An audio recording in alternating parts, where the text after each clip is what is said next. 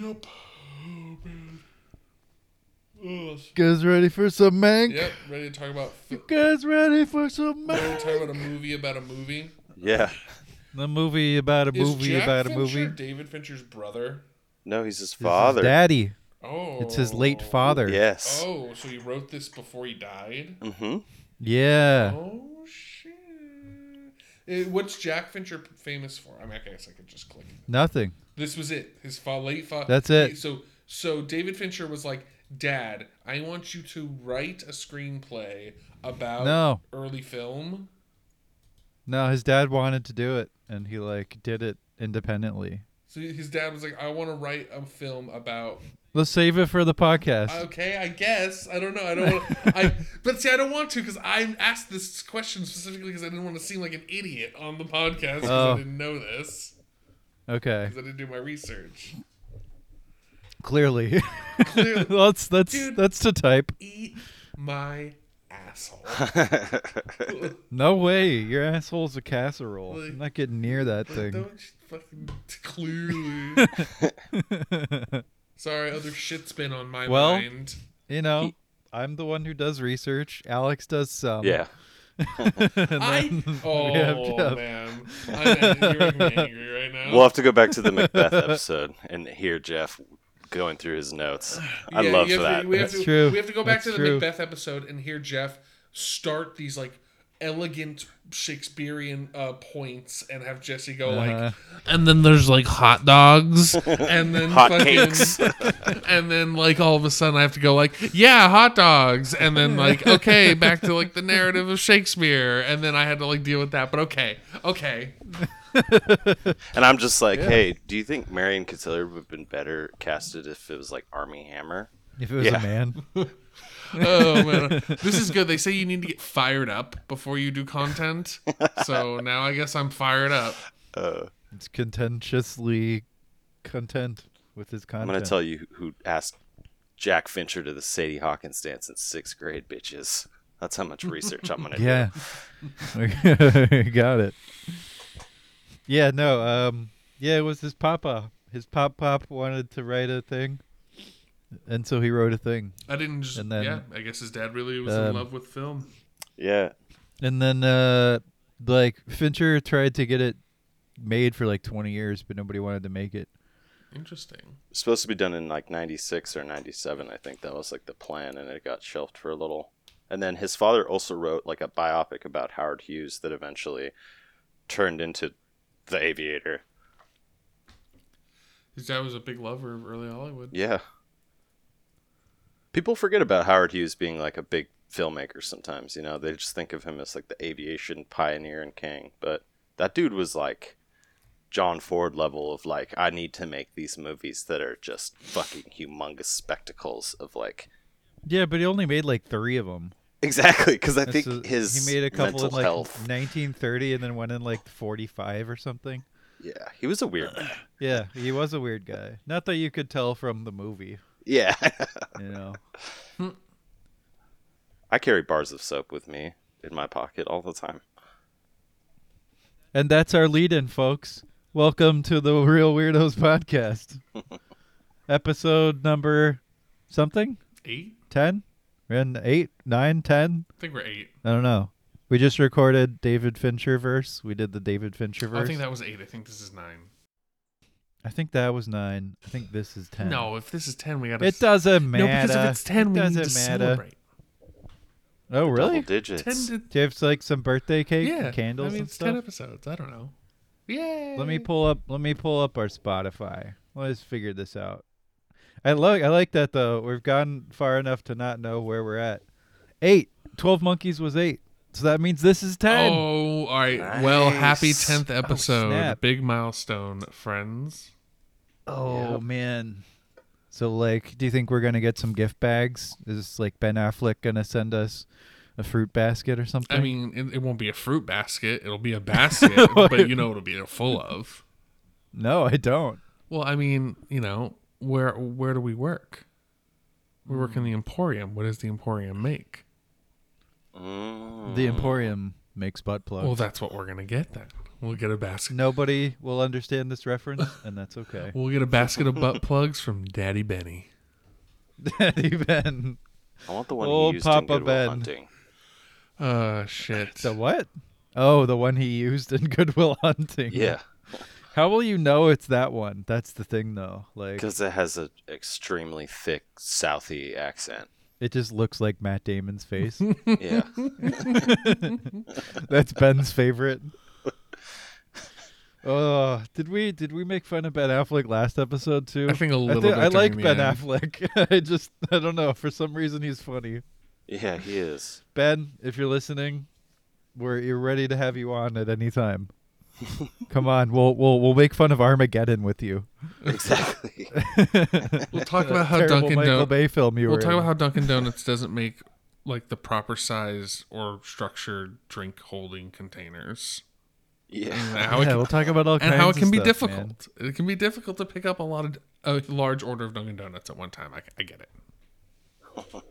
Is this a reference to something? Yes, it's it's a reference to a photograph where he's like the paparazzi took where he's like struggling to pick up a large order of Dunkin' Donuts from his doorstep, and it's like shit spilling, and he's like, "Meh," and he's got a to be fair, like fuck those people. And if someone followed me around with a camera all day, you get all kinds of embarrassing shit. Exactly. Like that That's guy can't I'm- get his keys into the door. I'm going to bat for him. I'm saying that like you know, sometimes Okay. it's hard to pick up a lot of Dunkin' Donuts at one time, and they and Going they to don't bat for the Batman. they don't make the drink containers structurally integral enough to hold four drinks, even though that's what they're supposed to hold. I, I'm sorry, I'm going on a tangent here. I digress. I mean, I just love that we live in a world where Ben Affleck, like one of the biggest movie stars, is still getting sent out for like coffee. It was probably Michael Bay. It was like, you made fun of my fucking movie. Go get me four fucking vanilla lattes. No, I think it was a DoorDash order to his house. I think paparazzi were like camping outside of his front door. Yeah, if I were Ben Affleck, I would not show up in person in Dunkin' Donuts. Yeah, I think he was Seems like a bad think It was like a DoorDash order that they like dropped off, and it was like, and he like couldn't get it through the door. But anyway, so that He's not working with Michael Bay now anyway. So that's the He's intro to our- directing his own thing. That's intro to our tenth episode. A wild tangent about Ben Affleck. yeah. Sounds that I mean, uh, baby, is- uh, that's a celebration if I've ever heard one. that's you on know. brand. Tom Brand. I mean, it would have been better if we threw Roland Emmerich in there somewhere.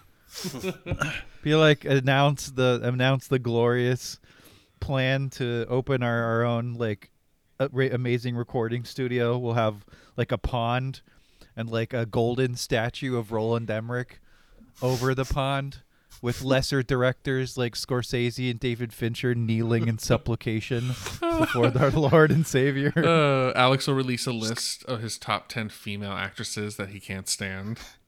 yeah. Yeah. It'll just be the Nothing ones that written on it'll it. be the ones that you like, listener. Yeah, exactly. just fill it in. Which one? Yeah, I guess it would be like all the most popular ones, just so you could earn the most hatred. Kathy Bates. you like Kate Maggie Blanchett? Smith. She's terrible. Everyone's like, ah. Meryl Streep, not even overrated. All that shit. Carol Channing. Oh man, I love how like lowbrow this conversation is. In What do you mean? We're talking about Ben Affleck with a Matt Damon butt plug. No, I love it. It's just so lowbrow in lieu of the conversation that we're about to have about a very, I don't know, intelligent film. I guess you would say. hmm what what what movie is that? I forgot. Um, that is uh, Barbie's Dream Castle and Show Ponies. Oh my God, is that a movie? We could do it. I mean, I don't know. I'm just We talk for an hour. maybe It- both that- of them. It's not a very. movie It's not a very came up with good. it. It's not a very good title for a film. It's not. It's it's awkward. It's clunky. It's clunky. Uh, there was supposed to be a little. en- There was a little supposed to be an ending to the Show Ponies thing, but it kind, it kind of just petered out. I'm sorry. Yeah, probably just like Barbie's Dream World Five, the rise, the rise of Ken. Goes to show just how um how clever I am. I just give up on jokes halfway through. well, I mean, we could do we could do a Barbie episode. Go through the Barbie verse. Isn't there? Oh, dude, isn't there like a, a Barbie movie coming out starring um Harley Quinn? Only you would know that. Uh, and just on IMDb a lot, and it tells me things. Oh boy. Yeah, Barbie. and I was like, film. I'm excited. I have Greta an. Gerwig is slotted to direct. Anne Hathaway and Margot Robbie, I think, are the only two in the That's cast it. at the Margot moment. Robbie. That's their name. Pay attention, folks. What's- Coming down the line. So what? Why do you hate Margot Robbie, Alex? Well, there are many things I could say, but it all kind of boils down to one thing, and it's just the fact that she's a woman. I'll just get really dry and cut Oh, with it. No subtlety in that humor.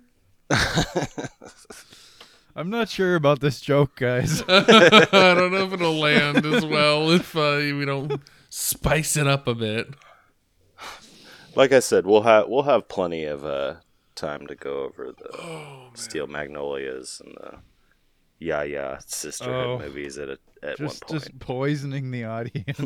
So Alex didn't show up today for this recording for some reason. We don't know what he was saying. it's just blank. Like cut the W over with just like a duck. Oh, oh man. That'd be a great idea if somebody's like audio doesn't work. At some point, we'll just dub you in with a duck. That would be, that That would would be be the Least just release it without saying Nobody anything. Nobody would listen to that. It'd be so annoying for an hour and 15 minutes. yeah, that's a good point, Well, Alex. but it's like, Yeah. oh man, we're talking about Mank. yeah, we're talking about Mank today. Mank. It's a, a movie that eluded me. Yeah, it eluded all of us somehow. Even though we like David Fincher, we like weirdo movies, which this is.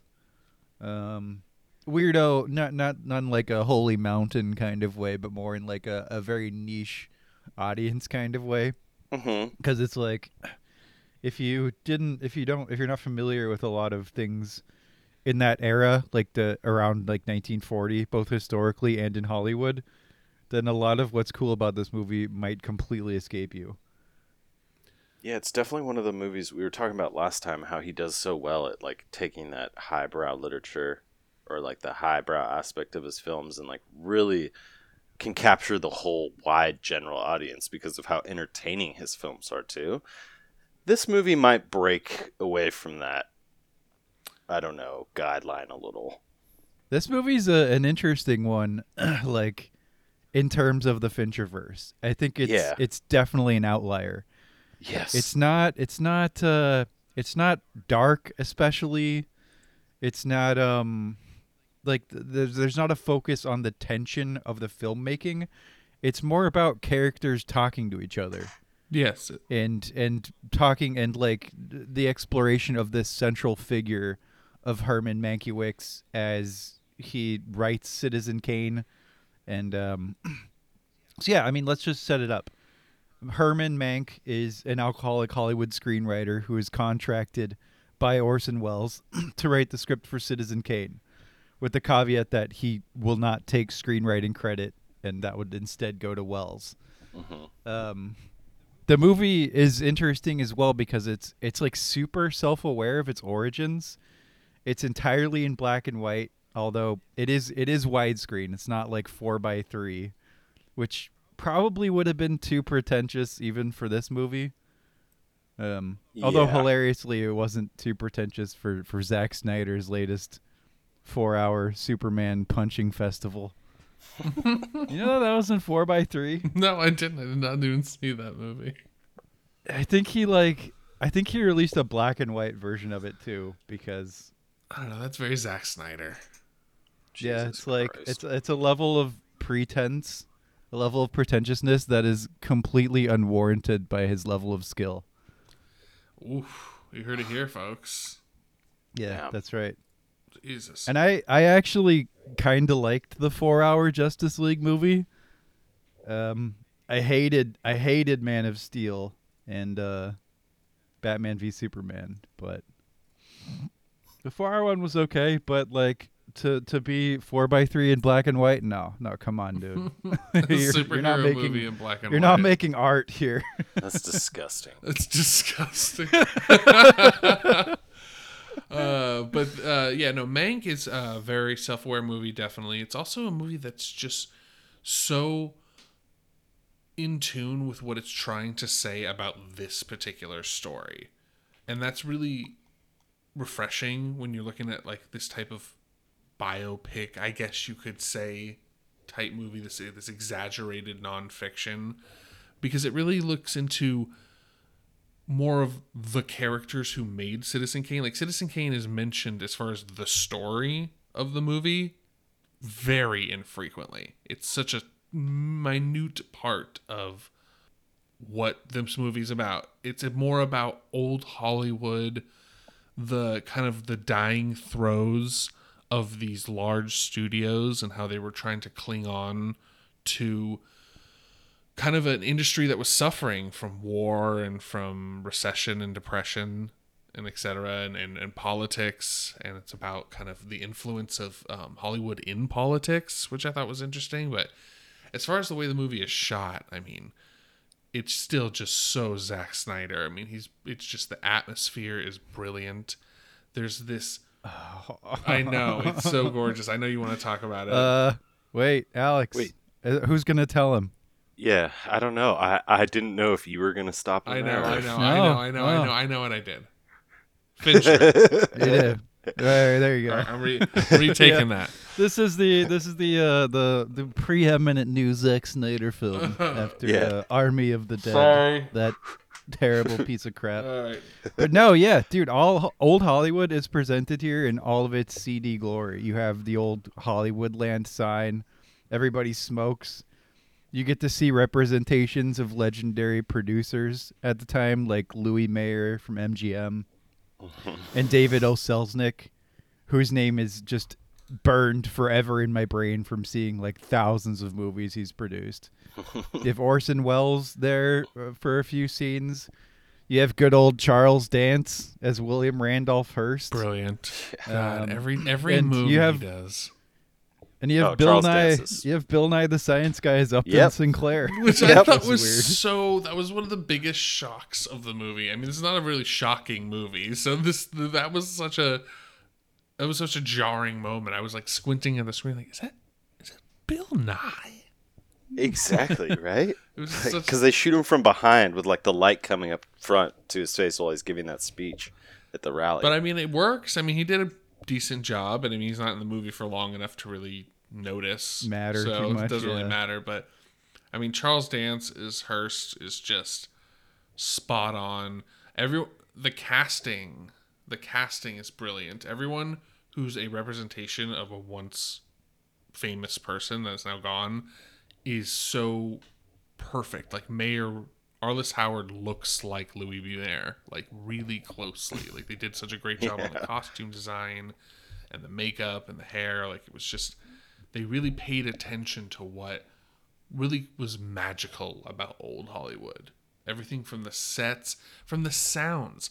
Like there's this reverb, this echo and reverb that's going on the entire movie and it's so reminiscent of uh, being shot in an old hollywood soundstage before they had like all the sound dampening it's kind of like listening to me talk in this room that i'm in it's very echoey and reverbed and and it sounds like a big studio set and that's so i don't know that's just so sweet it's so endearing to old hollywood Well, it's, yeah. Um, Fincher wanted this movie to feel like it had just just been rediscovered and restored from you know early Hollywood era.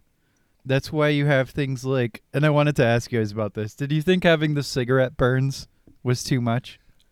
I think that there was too many of them to where they didn't make sense for where cigarette burns would actually be in a film. No, it was. They were there in the like when a scene was about to they change. a were, but then they would so- like do them again, and it like before a scene was even over, and it was like, okay, well, why would there be a change right there? And That does happen. That does you know, happen. it's it seems like they Um, put them in in good places, and then sometimes it's a little gratuitous. That's my opinion.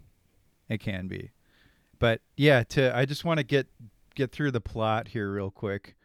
So Mank shuts himself away to write the script and drink whiskey, not necessarily in that order.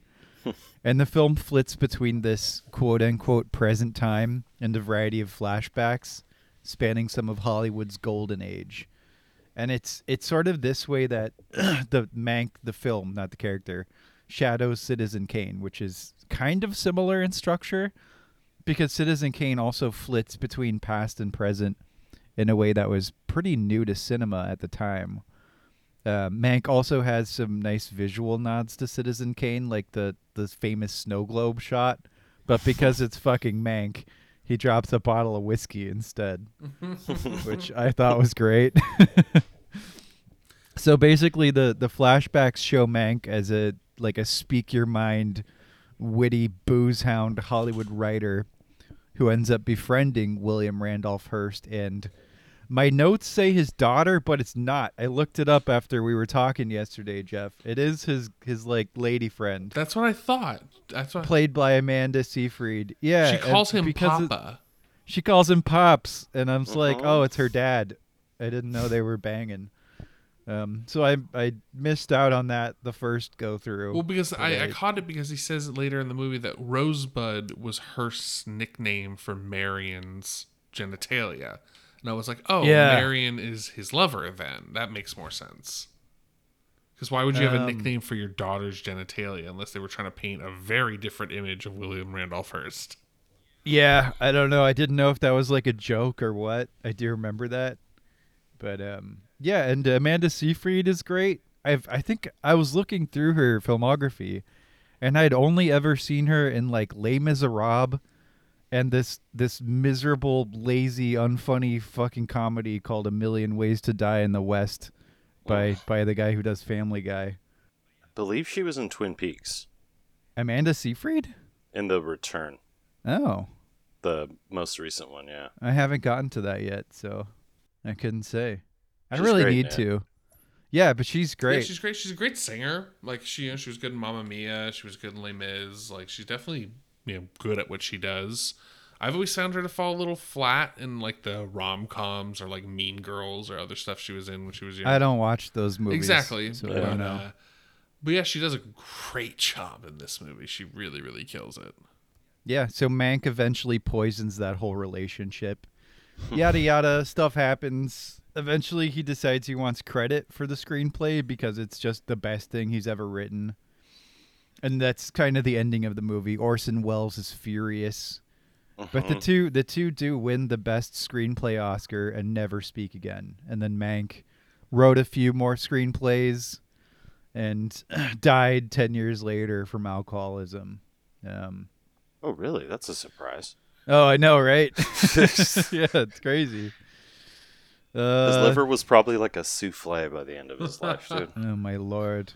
In the film, one more note is that uh, it was written by Fincher's father, Jack Fincher, who died in 2003, and this is his one and only credit in the film world.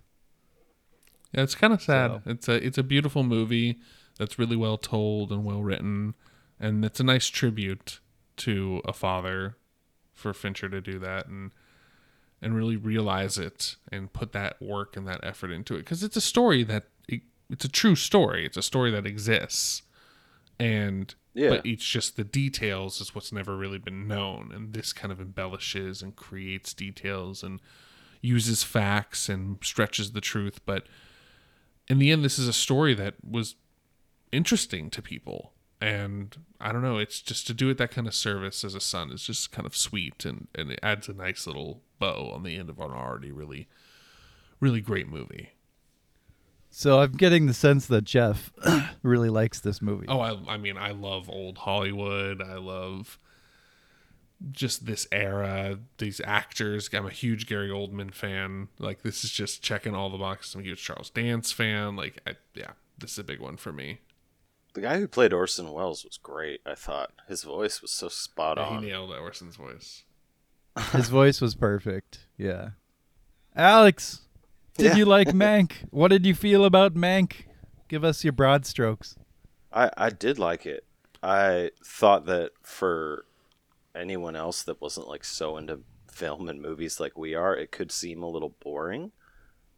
Um, but I I love slow burns. I love movies that are extremely slow. and almost to the point now where I, I like look for movies that overindulge in that slowness because people it seems like general movie going audiences now like they need that attention span catered every like 10 seconds in every movie right um, so i loved the way that this movie was like written um, the way that it was shot i thought was so cool because there were some scenes where i was like i feel like i've seen this in sunset boulevard or like the way that the framing is going on. I'm like i've seen these in old movies before. So he definitely did a good job in like I don't know if David Fincher needed to do his homework before he did this movie, being a filmmaker, you know, but he did really well to capture like that essence. Um, they did compress the sound to make it seem like it was in like an old Hollywood theater, or like uh, this one thing I read was uh, it said he wanted it to sound like a tape that had been found in like the UCLA archives or like a reel, you know. Yeah, the the sound mixing was totally analog to promote Yeah. the feeling of authenticity. He said he wanted to to make it feel like a newly restored classic in every way, which is why he added the cigarette burns. Um, Atticus Ross and Trent Reznor, who do the soundtrack, as we noted last time, they do a lot of his soundtracks. It's very not very much not a Nine Inch Nailsy soundtrack. Yeah. There's no drone because the they just wanted uh, or sorry, Fincher wanted them to use nothing that was beyond the period of the movie. So they used all just like old instrumentation. hmm And yeah, For some reason, I think of that movie, The Artist, that came out a few years ago. Um, the silent one, you know? yeah, And that's a movie everyone was like losing their mind over and then forgot about as soon as it won the Oscar. Exactly. So I'll have to say, I think this movie does actually a much better job of like capturing like it's not like a novelty thing like oh we're going to make a movie in black and white like the artist was an okay movie but it like seemed like so much of the laurels rested on it's silent it's black and white look how look how cool this is whereas this movie was like i'm going to tell you a story that is relatively entertaining for popular times. Again with a new seem to be third red scare we're having right now in this hmm. country. Anything is communism left or right. And i just thought that it did so much better than the artist and it like wasn't a gimmicky novel or anything like that. Well, it's this is a movie that's about a person. It's about it's about a lot of things, right? It's about the writing of Citizen Kane, but that's pretty it's that's down down there. It's about old Hollywood and also just like William Randolph Hearst and politics at the time. And so those take up a, a good deal of the conversation, which this is a conversation movie. It's a movie that's fully on like the the shoulders of the actors a lot of the time. There's no like slow burn David David Fincher shots where like someone's creeping up or something. It's it's just talking. it's Gary Oldman Yeah. being drunk a lot. And like Mhm. really the movie is about Mank. It's about it's about a guy who has an incredible talent and wit and zero filter for what he says, who drinks a lot and has complete contempt for the world in which he lives, which is which is amazing. I like that a lot. More specifically, the industry that he's a part of. The industry, indeed, yeah. And him finally saying like, eh, you know, this is the best thing I've done, and I'm gonna take a stand this one time and get credit for it. But but really, it's about it's just about Mank. It's about the portrait of this this guy, and oh my God, Gary Oldman is amazing. he Yes. is so Yes. Oh good. he just beautifully illustrates this kind of he has that swollen nose and that that kind of like not rosy face because it's black and white but you can see like the blemishes you can see the telltale signs of alcoholism on him and he acts them so mm-hmm. well he acts like such a like a somebody who's has been drinking for so long in a professional industry would act like he's still able to carry himself for the most part beyond one particular scene for the most part, he's able to carry himself. He's able to conversate, but he, he always seems it's pretty half in the bag at the most point. But there's just so much to this movie as far as like shot composition that's brilliant that I wanted to just touch on for one second is we were talking about black and white, and black and white is not something that's easy. It's not something that you just flip on your camera and you're like, okay, now it's black and white. And there's no color, and I don't have to like worry about the. color. It's so. I would say it's even more difficult, or at least as difficult, as far as like balancing light. You have very few highlights to play with, so you're just it's all about your whites and your contrast and how bright your lighting is. And my goodness, does this movie do that so brilliantly? It balances lighting with the black and white contrast beautifully. And as a photographer, it just kind of tickled me there. So I, I wanted to take mention of that. But yes, Gary Oldman, the cast is definitely just perfect for this movie. I loved the Victorville scenes for some reason.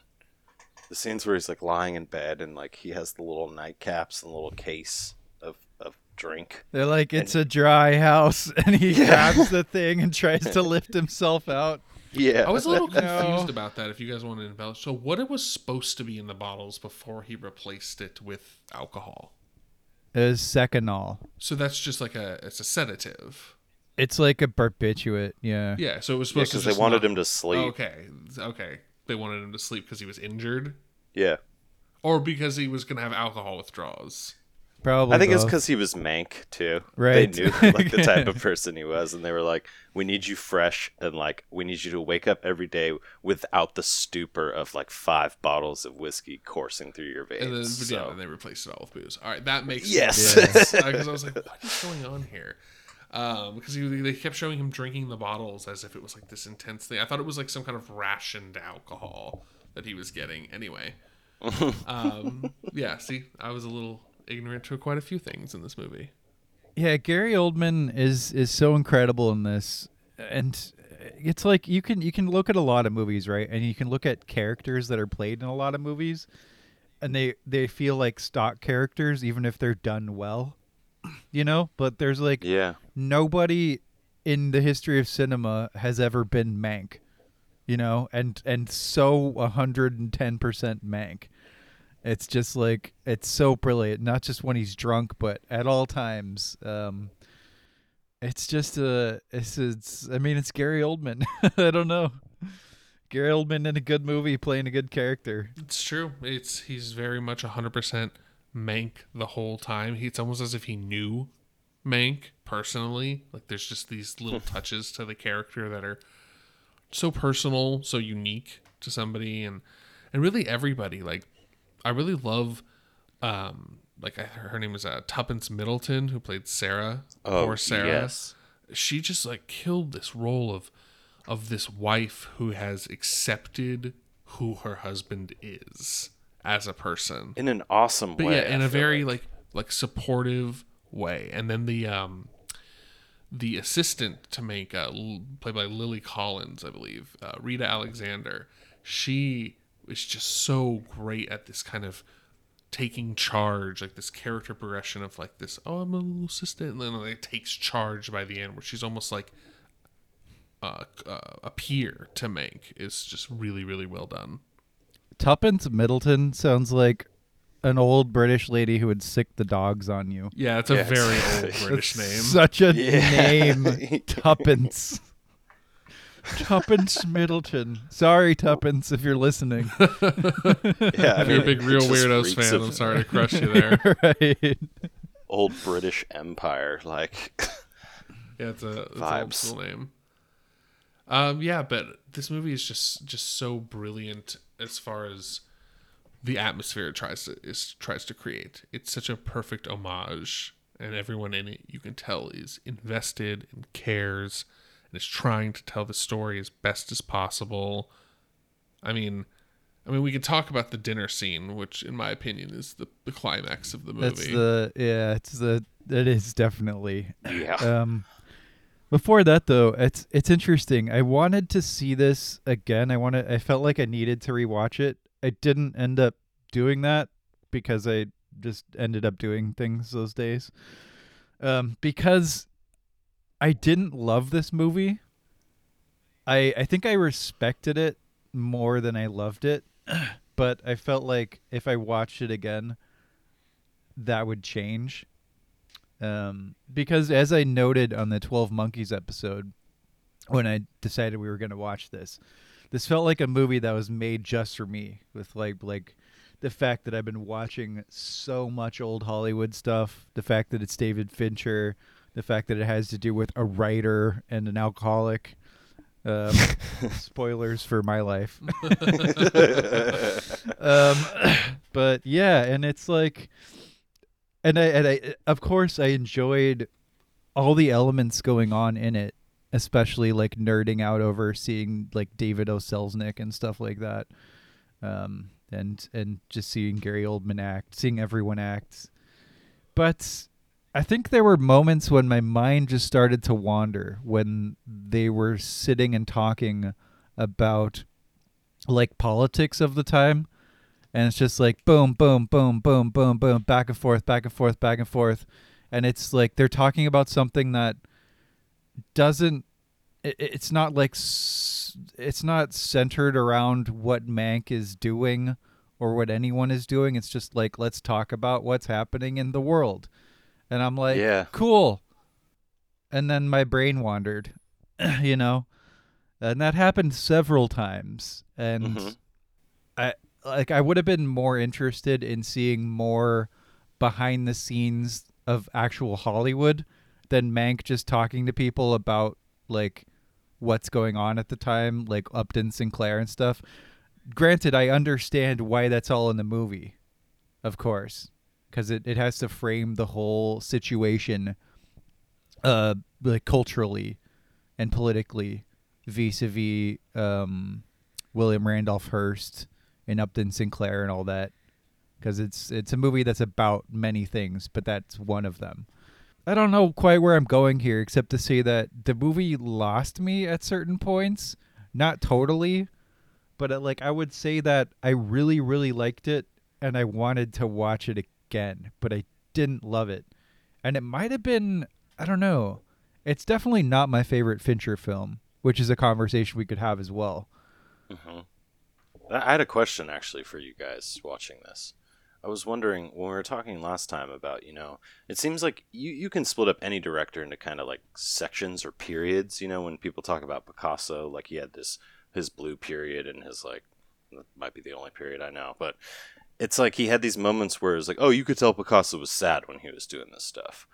But I was gonna ask you guys, like, do you see this as a breakaway from Gone Girl and the Girl with the Dragon Tattoo, Social Network kind of thing? Like, I would put Zodiac, I feel like, and up to Gone Girl as like a section almost of Fincher's career. Hmm. And I was going to ask you guys, do you think this is now like a departure into a new kind of chapter for him? Or do you think it's just down the line part of his like wheelhouse? I would like to answer that if if I may. I No, okay.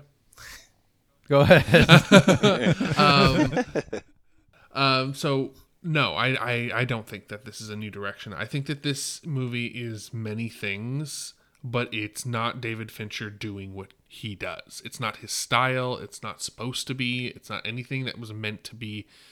Oh, this is my vision. This was to me now with the context of the the screenplay and how long it took to get it made, and kind of the challenges and his father writing it.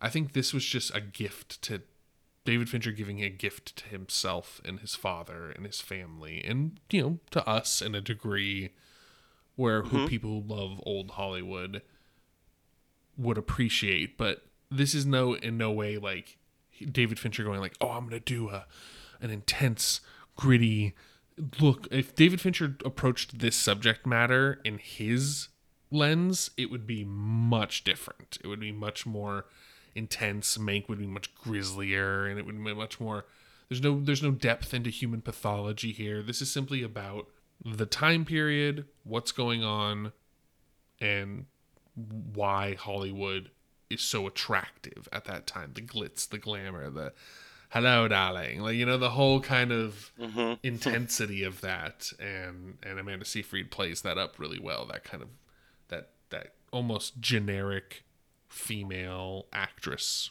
person.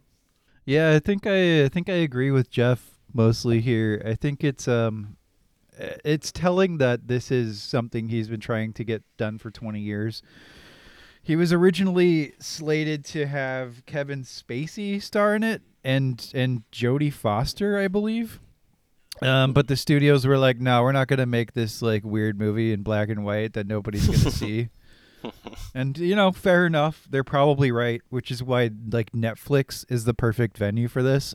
I believe that Fincher now has a like a five year deal with them or something. Three three year deal, three picture deal. I don't know. He's gonna be making Okay. some Netflix stuff, Cool. which is cool because he can do whatever the fuck he wants, and that's Yeah. that's the reason to do it.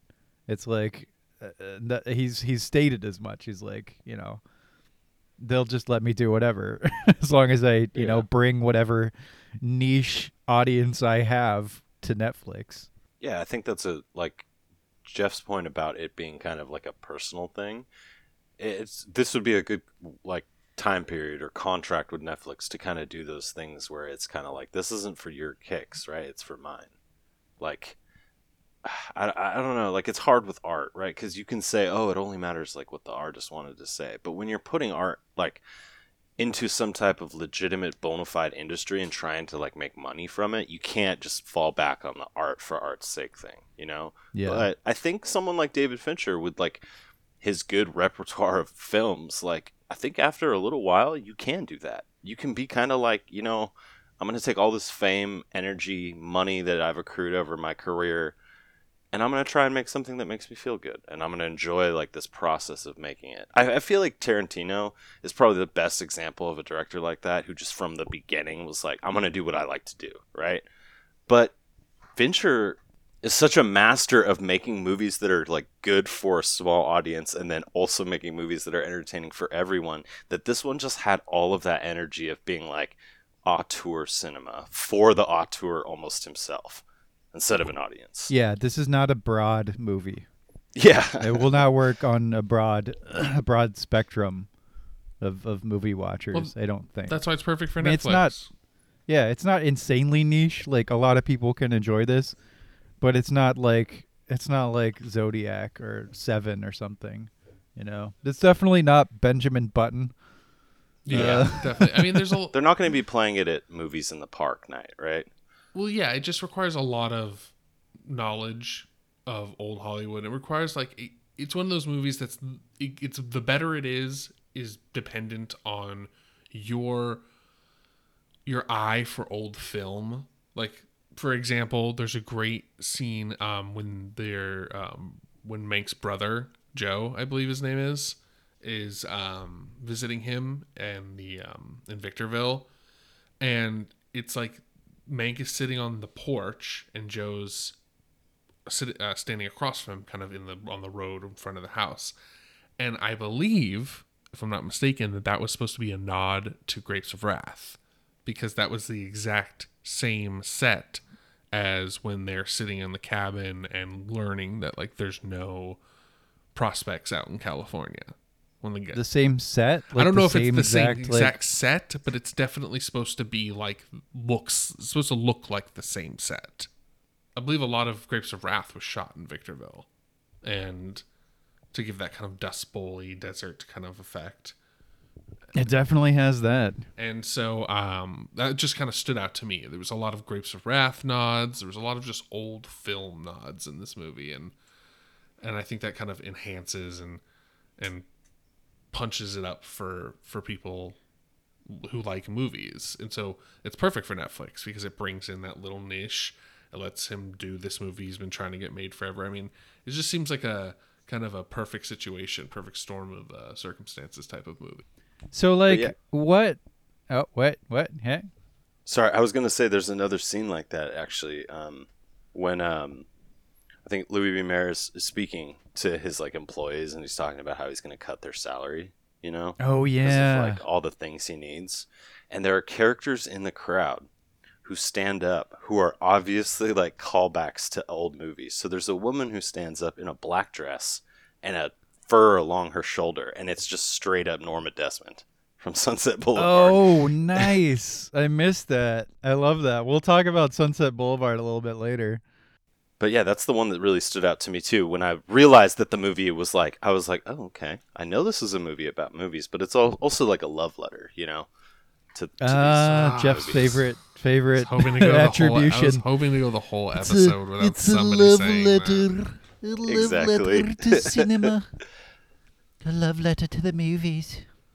Like, yeah, okay, Dear I movies. oh, I need. I think I need to say it in more accents, Jeff. it's a love letter to cinema. Oh my cinema. god, fuck you. The French one, yeah, exactly. That'll really Uh, get like that. Thirty percent French, Yeah, seventy percent bad. so, the, uh, like, I was. This is. I was wondering, like, what was the most interest? Like, what was this movie about for you? Because there's a lot of things this movie could be said to be about. Like, if you were gonna distill it for you, what would your answer be? Probably old Hollywood's influence on the greater world around it. Hmm. mine would be. Do you be. mean how? Uh, sorry, Alex. Jeff, No, do go you ahead. mean how like yeah, elaborate. like because there's a big part of it there that's them like the the studio makes these fake movies in order to promote uh, their guy politically. Yes, that's Is that what you mean? I mean, in more ways than just that, that's definitely the bigger overtone. But there's definitely just an, a showing of like just the influence of Hollywood in general, how it influences people to do things that they may not have normally done, like the guy who directed the fake films or the actors who are out of work who decided to work in those fake films just because they needed money. So like the influence it has around it where Hollywood can kind of make or break or or kill or or help people survive like it's this huge powerful monster. And then as far as yes politically as well there's huge political implications of how hollywood manipulates people through media and through uh, you know like this like fake advertising. There's a lot of tones of fake news here. They're definitely touching on a lot of things that are very relevant now and trying to not turn a spotlight on it in a very in a in a way that's overblown in a more way that's just highlighting enough just political undertones about like homelessness socialism hollywood influence in politics fake news all of that's touched on just enough to where you're like oh i see it and then it's just they go on with the story. So you're saying it's a love letter to the era. no. No i'm not saying that. I'm saying it's a it's an That's what infatuation document to the to the to the genre Uh, Alex, what's Mank about? Yeah, see, you. I see it uh, almost as like the reversal. Rather, the events of the world are influencing Hollywood, but I see it more as an individual story of this man who is an artist who like creates and is good at it and is kind of like he's kind of at this point where he's like, you know what? I'm fucking done with you guys. I'm done with this industry, and I've seen like the the underbelly of this giant beast, and I know who runs this shit. And it's just, you know, that scene, the dinner party scene. He's really just kind of like fed up, and I feel like his triumph, his at the end, is claiming credit for it. That's like his big thing, you know. He's like, no, none of you can have this fucking shit. I wrote this. You guys are all like scummy people, and yeah, I don't know. I see it as kind of like the the changing morality in a man, or one who finds the the disgusting morality lacking in his, the industry that he is in. Mm-hmm. Oh, for sure. I mean, Mank is a character that is so I don't know, like he he can tap into a certain thread in my heart that I, I really resonate and have empathy with, which is this this writer Miserable bastard. just yeah, miserable bastard. just yeah, miserable writer. Um, just somebody who feels like they're washed up. He even says like I'm washed up, and like really wants just one thing that he can truly say he created and, and is proud of. And this this just idea of like a writer who who's really meant to write books is writing a movie, which I love those little scenes for writers. Like when the um I forget the guy's name. Oh my god. The uh, the caretaker, Houseman. Houseman, yeah. Who um keeps checking on him co- constantly. He's talking about how like the play is too long and it's too much exposition and there's too much detail and it's not a book, it's a movie. Just like get on with it. and I, I just love that kind of stuff because that's a huge problem I have when I'm writing. Is like, oh, I'm getting too detailed. I'm getting too into it. Like instead, I'm I'm focusing too much on not saying enough. And uh, I don't know. Those little scenes were just so sweet and and perfect for a movie like this that has a special appeal for for certain people. Yeah. Yeah. I would say that this movie is about the parable of the organ grinder's monkey. And Mank just banging away, being the little organ grinder's monkey. And then for one brief shining moment to to go back to you guys, walk into the feast and say fuck all of you Yep. say accept your Oscar, you know, and say I will accept this Oscar for best screenplay in the way that it was written without Orson Welles. Yeah, no, that's Um yeah. That was such a yeah, dig. to be a slave in the machine, you know, and and to recognize it and poke fun at it with your existence. Um, but still not be able to break out of it really. I mean, it's just uh it's a really sweet sad story of a really interesting dude. Yeah, it's like the he, he the monkey rebels, right? The monkey is finally just like okay. Like we're to do this this way now. And it's his last like I don't know, there's something to be said that it happens towards like the end of his life cuz it's like were you just happily an organ grinder's monkey throughout throughout your career, you know, and now you've like come to terms with that maybe or you've like come to realize it and you're just like ah, I can't do this anymore. Yeah, I don't know. Mank, like the real Mank, was probably 20 years younger than he was portrayed by Gary Oldman in the film. Uh, Ah, okay. As you can see by his wife, like the the wife's age is probably more accurate than Mank's was. That makes sense then. Okay. yeah, this I was gonna say something else. yeah, I go ahead, was Jeff. too actually, but um, no, you go ahead, Jesse. I I kind of No, I forgot. oh me That's too. Oh jeez, nice. Damn it! Uh, it's oh. old men. Uh, We're, old too men. much aluminum old in our food. Doing a podcast. Too much plastic. you, you, should continue that song. That's so I, so that do an accompaniment. so you can remember. Boop, boop, boop, boop, boop, oh. Old men doing a podcast. That'll be our intro music. yeah, exactly. Just that, Just that not, in the not background. like not someone else who can like do the instrumentation or anything. Just, Just me. with our mouth. Just boop, boop. if we do it, intro. we could do an acapella intro. That'd be sweet. it might be terrible, but you know, that's, It'll that's this probably be podcast all over. terrible. It's a combination of sweet and terrible. Hopefully, getting better. Oh boy. Yeah, I mean, it's it's it. I mean, this movie is what it is. It's straightforward. It has no illusions. It has no deeper meanings besides just telling a story about a man who wrote something that is widely considered to be the best of its kind. It's the movie. There is no Right. movie beyond Citizen Kane still to this day. yeah. And that Ugh, my brain just flashed so many comedy answers, but I, I declined. thanks for I declining. still interrupted you. appreciate it. I just, just not to say anything funny. I Yeah, guess. great. I'm Yeah. glad we used that time effectively. Thumbs up. Uh, yeah, well, that's, that was my thought. What was your thought? My thought is that this movie is just what it is. It, it serves its purpose Yeah. beautifully. It's crafted beautifully. It's made beautifully. There's no real deeper meanings or subtext beyond what it's just trying to say.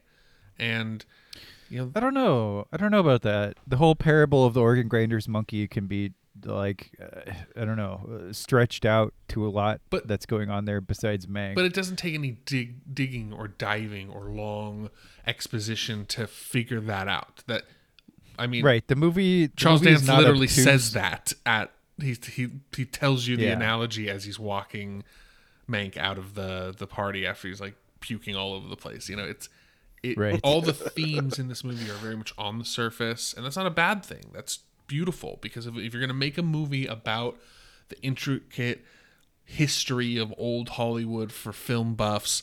If you got to make all the themes presentable, easily digestible, and just able to be watched as a as a normal Netflix movie, and that is what this movie does.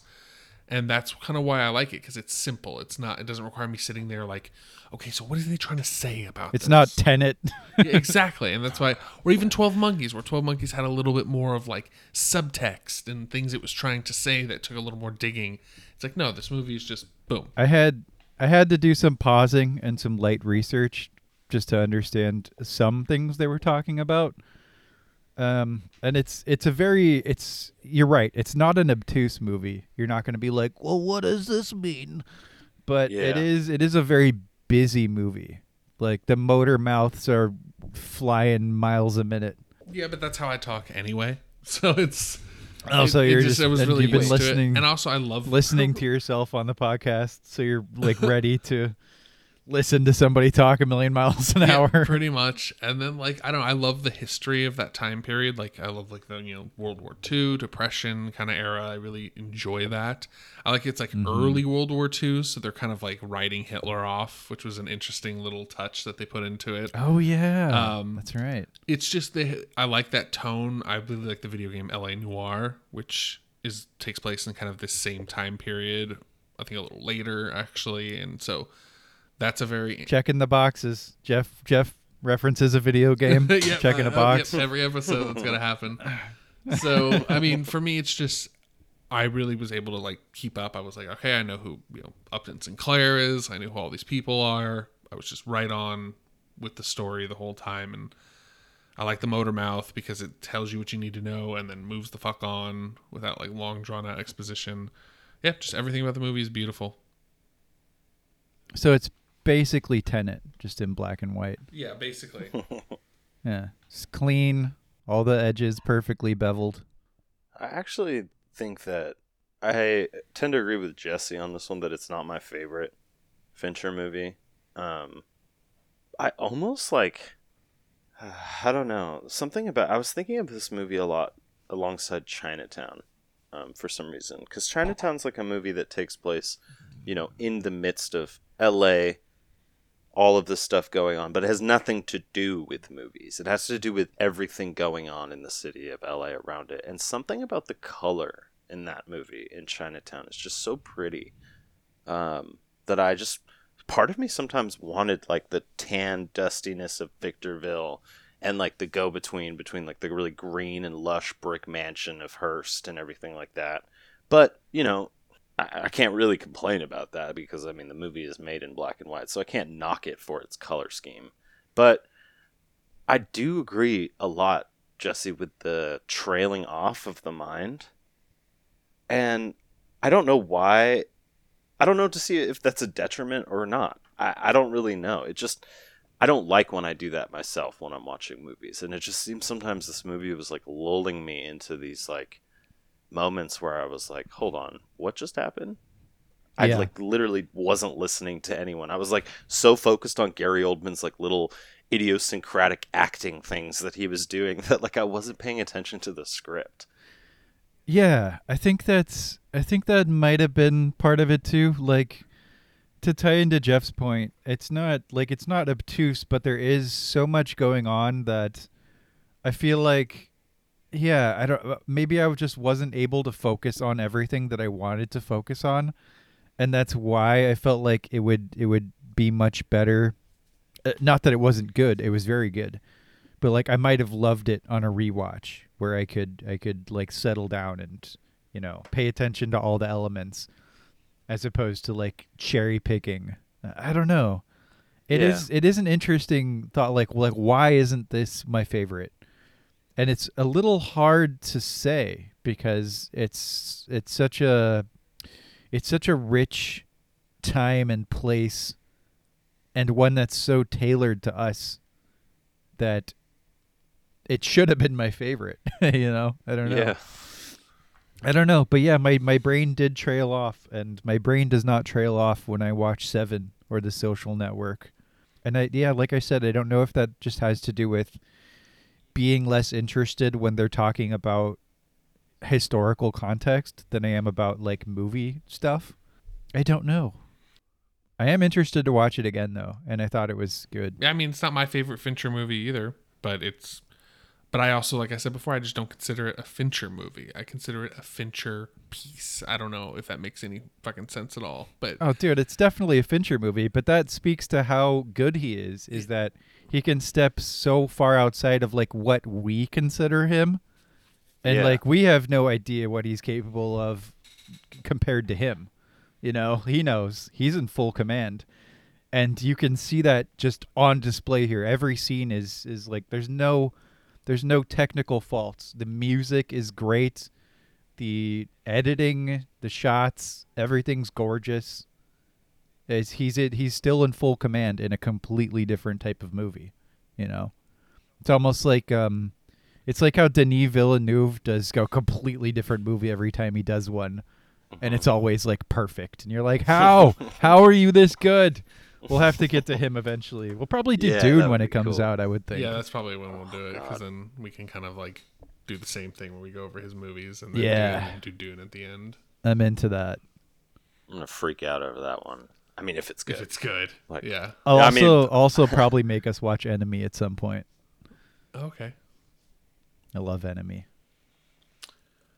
Hmm. Well. So, well, my jelly Where are we at on Mank? Do we have any more? Do you guys have any more points you want to make on Mank? I'm pretty wrapped up on Mank, my friend. Yeah, I would say that, you know, the only thing I would say is going to the auteur theory of David Fincher. It almost seems like with this film, he, he's playing around with that as well. You know, like, he's kind of like. There's a whole push right now to look at auteur theory as a more encapsulating and composite group of people rather than just the director. And I think it's funny that he's making this movie right now that is about, you know, like trying to say, like, I'm going to show you the screenwriter behind like this great movie, and you guys always think of Citizen Kane and Orson Welles. Um, but it's cool to see this little sliver of like, no, this is the true like impetus. This is like the driving force behind this movie. Um, because I had never even heard of this person. I'll have No. to admit. Before I don't know if I've seen out. any other movies that he's rewrote.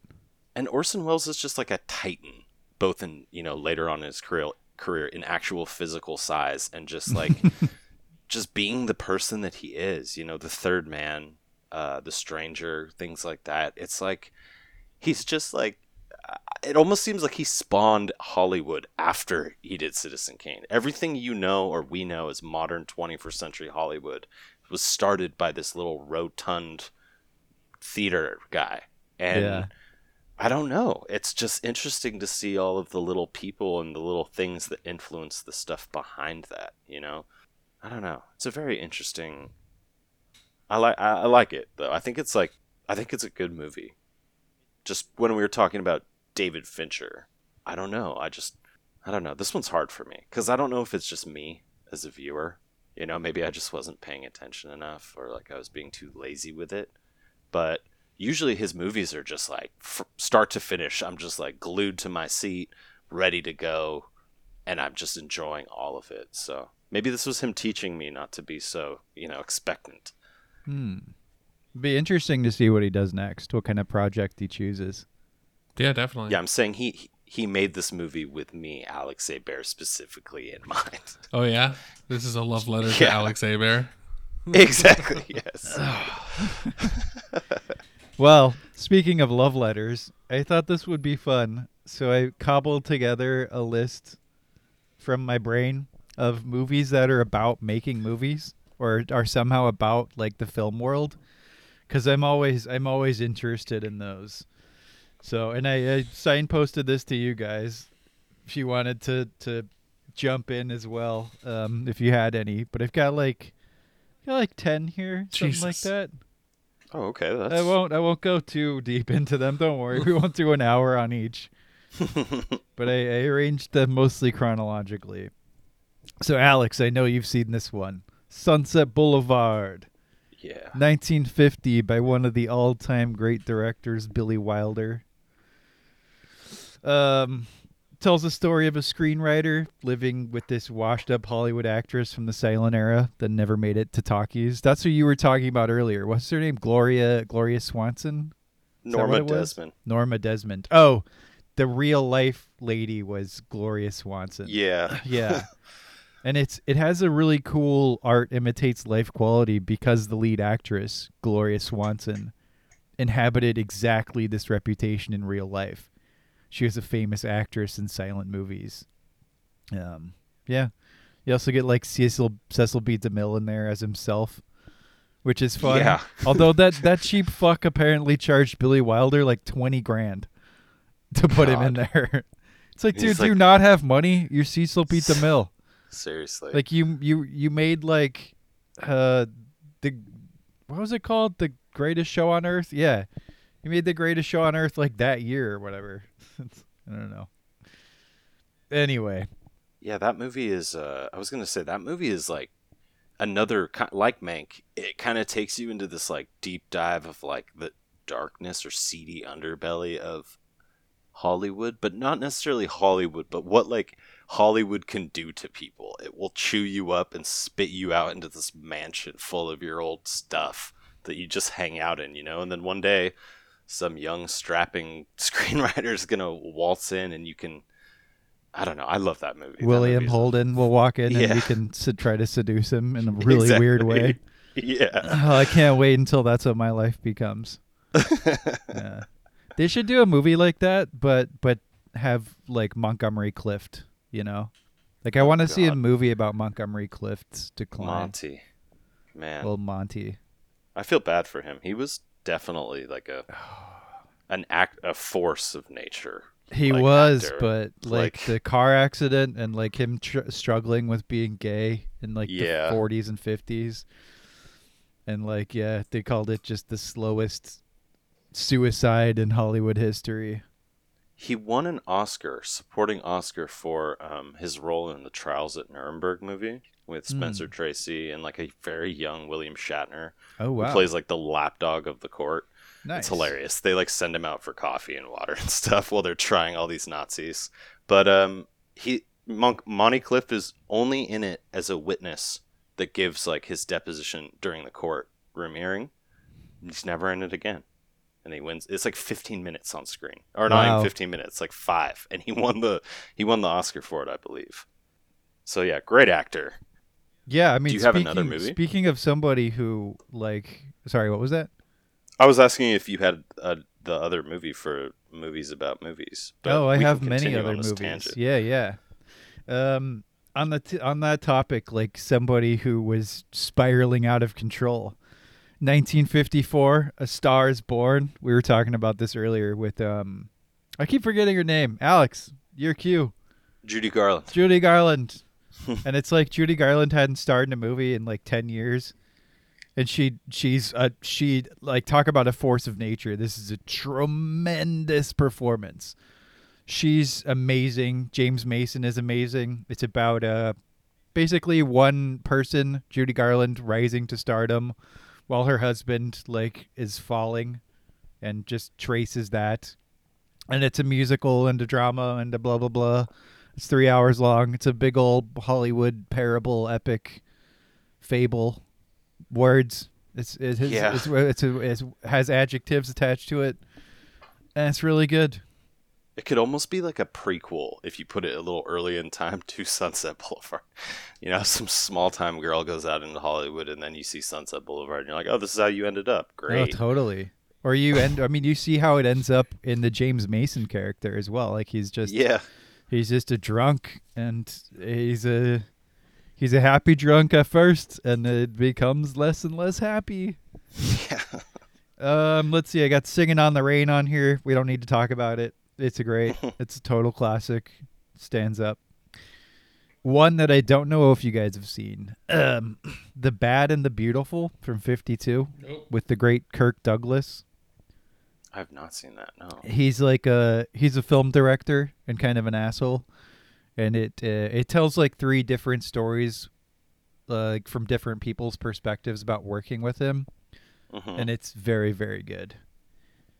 Uh, moving on, I've got Chaplin here from 1992, starring a young Jr.. Robert Downey Jr. Yeah, it's a biopic about Charlie Chaplin, but it's not very good in my opinion. Did you see it, Alex? Yeah, I saw this movie a long time ago, and I always forgot that it was like that he was in it. Robert Downey Jr. was in it, but it definitely suffers from that like kind of like early '90s biopic feel. I guess it's like a carnival ride almost. Yeah, it feels slow and kind of stodgy, and it doesn't go as deep into his psychology as it could have. Um, it's fine. It's totally watchable, but it's Yeah. nothing special.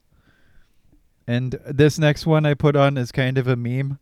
I put I put Boogie Nights on here because a it's Oh, from Paul yeah. Thomas Anderson, who's one of our favorite favorite filmmakers. We'll be talking about The Master next week, and probably just do a, a thing like we did with Fincher. Yeah, Um, like I said, I don't know if this one counts really, since porno isn't cinema. Uh, I mean, maybe Lars von Trier would have something to say about that. He did make Yeah. Nymphomaniac, Yeah. but that's a whole other can of worms. But you know, I saw the opportunity to promote Boogie Nights, so I took it. fuck yeah. Sue me. It's a great movie. We'll talk about it again next week. A little bit. Um year 2000, Shadow of the Vampire. About the filming of the 1922 classic Nosferatu with Max Schreck, who in this one is played by John Malkovich, who everybody everybody loves John Malkovich, right? yeah, I mean, I do personally. I think he's great. Like, how could you not? Um. So have either either either, either of you guys seen this one? Nope. I have Nope. not. Shadow of the Vampire. That's one to check out as well. It's super good. Um, 2004, The Aviator by Martin Scorsese. Yeah, with of Leo course. is Howard Hughes. Yeah. it's not like the filmmaking element is not the total focus of the film, but it does play a, a pretty large part. And it's Yeah. just a great movie. it's definitely steeped in that world of, of like Hollywood and everything, even if it isn't about it. You know, you get Cate Blanchett doing her Katharine Hepburn Yes. and everything. The wonderful is- Cate Blanchett just killing Yeah. it as always. Yeah, I got Hugo from 2011, also by Scorsese, to borrow once again Jeff's favorite phrase. It's a total love letter to cinema. Fuck you. Specifically, the work of George Méliès, who was he was one of the first people to truly like be inventive in the realm of filmmaking. He used radical techniques like cuts in a scene to play with space and temporality hmm and he invented the use of like black backdrops in a part of a scene so that he could have multiple images on screen at once. We're talking like 1911 or something. Like Yeah. really really early. And it wasn't like cutting footage and splicing it together later. It was more like people didn't have a concept of what movies were or could be. So they would just like shoot something and that was it. But he was like, "Oh, if I turn off the camera and then turn it on with people in different positions, it gives this illusory, like magical nature to it, you know? And you're like, boom, cinema is born very, Yeah. very early on, taking its first little steppy steps. Let's see. I have a note here. Does the Life Aquatic with Steve Zissou count? no. Man, I cannot believe we have not talked about Wes Anderson yet on the podcast. Not not in a full on episode, but when we were thinking about directors the other day, like I don't want to say Wes Anderson's at the top of the game, but he definitely has He's at the his top own of game. his game. Exactly, right? Like he has his own little rule book that he's playing by, but we'll get to him probably eventually. But yeah, I would say Zissou. It's like documentarian film, you know? Yeah. It's like if Werner Herzog's best friend had gotten mauled by some random animal out somewhere, he's like, "Oh, well, I'm gonna go make a movie about me Right. my revenge." Yeah, I mostly was just like, that's a wonderful movie. You have Bill Oh, Murray not giving a fuck, which is always amazing. His Um, cast, I don't know how Wes Anderson has the pull that he does, but he can literally just pick up the phone and just be like, "Yeah, you want to come and be in my movie? Okay, cool, bye." Dude, I, I can't remember what his next movie is, but I was looking at the cast and it has like everybody in it. yeah, It's just like everybody. so maybe we'll get to him when we, when his new one comes out. We'll do a little Yeah. Wes Anderson one. That'd be fun. Um, I got one more, and it's my favorite, best for last. Motherfucking Ed Wood from 1994. Oh God.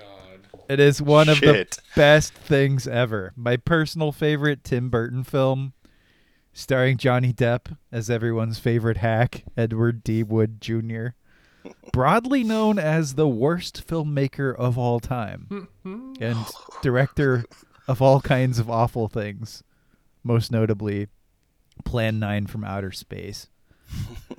but uh, yeah, that whole movie is absolutely wonderful. It's probably in my top 10 movies of all time. If I ever make that list, which I probably won't because I would have to have like 40 things in it. Um, yeah, I know you guys have seen Ed Wood Yes, of course. Yeah, that and you movie hated is it, right? intense. I don't hate it. I kind of I kind of like that movie. I think I saw it a little too young, to be honest. I was like definitely It's not a big good on like movie, the ooh, but I I like Tim What? Burton. I like. He's kidding. I know. He's messing. you got me. You almost got me. Ah, almost gotcha. Tell us what you really think. I love that movie. It's great. The aesthetic's beautiful. It's a beautiful Tim Burton film. It's a good movie. Martin Landau. Yep, Lando Calrissian's in it. Yeah, Martin did- Martin Lando Calrissian as Bela Lugosi. what? Hello? Oh wow, is this on? Insane. Are we? Uh, am I dead? What's going on? Alex, shit. talk words. You were gonna say Oh my something. God. I was saying that uh, I went a little out of the uh, the uh, how do I say this the like parameters that you set for this movie um, because Birdman is one that I think is like about just like it's not even about filmmaking it's about the making of like drama you know? Um, following Michael Keaton around as like some washed up superhero star who decides he wants to be serious and make a play off a Raymond Carver short story. And it's it's very just like in the industry kind of like different actors play like different roles in it where like Naomi Watts is like an actor and Ed Norton is an actor and it's like they both are actors playing actors. So it's a very meta like self-referential movie to the industry. But the two ones that I wrote down were The Truman Show and this movie called The Cable Guy, which is like a dark comedy with Jim Carrey and uh, Jack Black and Ben Stiller. And the reason that I chose these two movies was because it's not necessarily about the industry itself. It flips it and it's about the people who consume movies, the the benefactors almost of this industry. Um, both have very, very big and overarching themes to say about our consumption and almost addiction to movies and to film and how it can like the cable guy is one that's about a guy who's like so in he's like in the state of arrested development because in his childhood as a babysitter his mom would just plop him in front of the TV and then go out and do her thing. So you have this guy who's like grown up consuming movies nonstop that the line gets blurred between how he's supposed to act in real life and how he's supposed to act in like movie life, I guess. Um, and then the Truman Show because it's literally about the entire audience focusing in on one guy who's being like set up, right? And it's about our thirst for this industry to just keep giving us like these things that we can consume. Um, and my favorite thing about the cable guy is at the end, the TV signal goes out because something happens, and everyone's freaking out because they don't know what to do. They have like no idea what they're gonna do, and they all start picking up books and things like that. There's this really nice shot of Kyle Gass at the very end of the movie, just like he finds like Little Red Riding Hood on his couch, and he's like, "Hmm, maybe I'll just consume this instead." So I like those movies a lot because of that. It brings the audience into this argument of films about film, right? Yeah. I don't. It's funny. I don't remember the cable guy. I saw it probably when I was like ten years old, because it had Yeah. Jim Carrey in it, and it was not what I expected. Yeah. I don't think. I was like, this is not The Mask talking about tacos and farting. Yeah, this is something different. exactly. Uh, but no, I love I love Birdman, and I love the Truman Show. So, and uh, and uh, yeah, the the whole audience element is definitely an interesting one. I could have put. I have more movies flashing into my brain right now. What's that one with Tobey Maguire? Pleasantville. That's Oh, what it was. That whole that Pleasantville one. That would have been a good one. Hell yeah. But uh, I've probably said enough. People don't even remember what I already said. All these movies. Watch Ed Wood. For you to have one takeaway, my listener, watch Ed Wood. It's amazing. Uh, Jefferson, Oh yeah. What's up, Daddy O? what's up? Are you just like eating pickles? I'm not eating pickles. I'm listening to this brilliant Oh. conversation about film. I just haven't seen a lot of these, so I'm just kind of like I'm absorbing your guys' brilliance. All right. Well, I was asking you if you had any recommendations, like apropos. Oh, not for this. No, unfortunately, no. I uh, I do not. I didn't do the homework. Okay, no, that's Oh that's shit. fine. You Once could you could recommend The Aviator. Once upon a time in Hollywood. Oh man, how did I miss that? Yeah, Uh, me too. I Yeah, don't know. that's probably There's what, just too many. that's probably what I would have recommended. yeah. You're like it has Brad Pitt in it. Yep. exactly. Bruce Lee's in it too. Bruce Lee's in it. Leo. Leo. Yep. Every, everyone knows. Everyone knows what this movie is. Yeah. If you don't, that's strange that you're listening to us at all. yeah. yeah. Um. Well, Jeff, do you want to give us a general recommendation then? Uh, Alex and I won't do one because we've talked at length about other stuff that functions as recommendations. But Yeah. if you watch something sweet this week, Yeah, I've been watching a couple things. Um, first thing is a mo- uh, show on Netflix called Unorthodox. I recommend it. It's very good. It's about a young woman fleeing from a highly Orthodox Jewish life in New York City to Berlin to find her uh, birth mother. It's good. It's gripping. Um, it's got a lot of cool kind of cultural aspects to it. I don't know. It's just a good, well-made show. And then Critical Role. If you're into D and D and you like watching D and D, uh, Critical Role season three just started, and it's real, real good. So, so like on YouTube or yeah, what? it's on what is YouTube. that? Critical Role is Okay. Matt Mercer's uh, D and D campaign that he records on YouTube with a bunch of voice actors. If you haven't heard of it, highly suggest watching it. But uh, started season two. Season one's a bit rough because of uh, production. D and D for those of you who aren't horrible nerds like us. It means Dungeons and Dragons. Oh, okay, yeah. I, I didn't realize I had to preface that. no, you didn't. um, we could have left it. I chose not to. Uh, yeah. So that, that's pretty much what I've been uh digesting right now. All right. Well, we've spoken about Mank. We've spoken on other things. We've spoken on the glory that is old Hollywood and the glory that is Gary Oldman. and uh yeah, that was a fun one. I had fun. yeah. Yeah, that was a good one. I really enjoyed that, and I really appreciate you recommending it. Otherwise, it would have flown under my radar. Yeah. Well, it's done now. And next week, we're going to be doing the 2012 movie The Master by Paul Thomas Anderson. We'll probably start out doing the same thing we did this time do a little Anderson discussion. Because he's going to be even easier because he's got like seven movies. Yeah.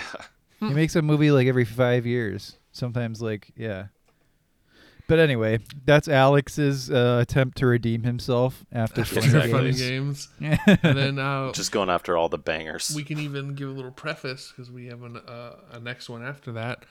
Oh, After that is going to be the Oh. 2009 movie Moon. Moon. Sam Rockwell. Oh. Kevin Spacey, just his voice, not his face. And we got um, the M's down. It's a good one. It's gonna be a good old I'm excited. time. I like Sam Rockwell. I like that movie a lot.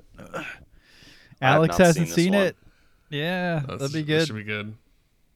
I'm excited to see this this movie. Actually, it's one that I've like more, even more than Mank. I guess it's one that I've always had my radar on, and I've always wanted to see it.